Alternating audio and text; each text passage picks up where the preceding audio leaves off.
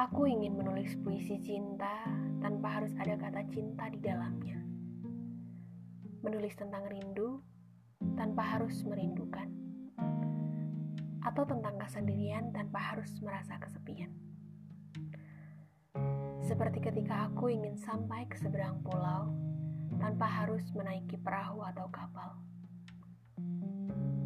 Aku terlalu takut pada ombak laut, ikan hiu, ubur-ubur raksasa, dan cerita orang-orang tentang tenggelam sebagai cara mati yang mengerikan.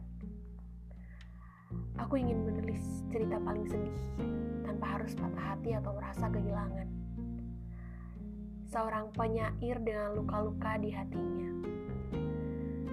Kata-kata di jarinya adalah bahasa dari sebuah peradaban yang jauh, tempat ia menemukan cinta tanpa perlu merasakan jatuh cinta atau dipeluk, tanpa menyimpan rasa khawatir akan dilepaskan. Aku ingin hidup, benar-benar merasa hidup. Dengan puisi yang kuciptakan tentang cinta tanpa kata cinta di dalamnya. Namun, kukira aku sudah gagal sejak kalimat pertama.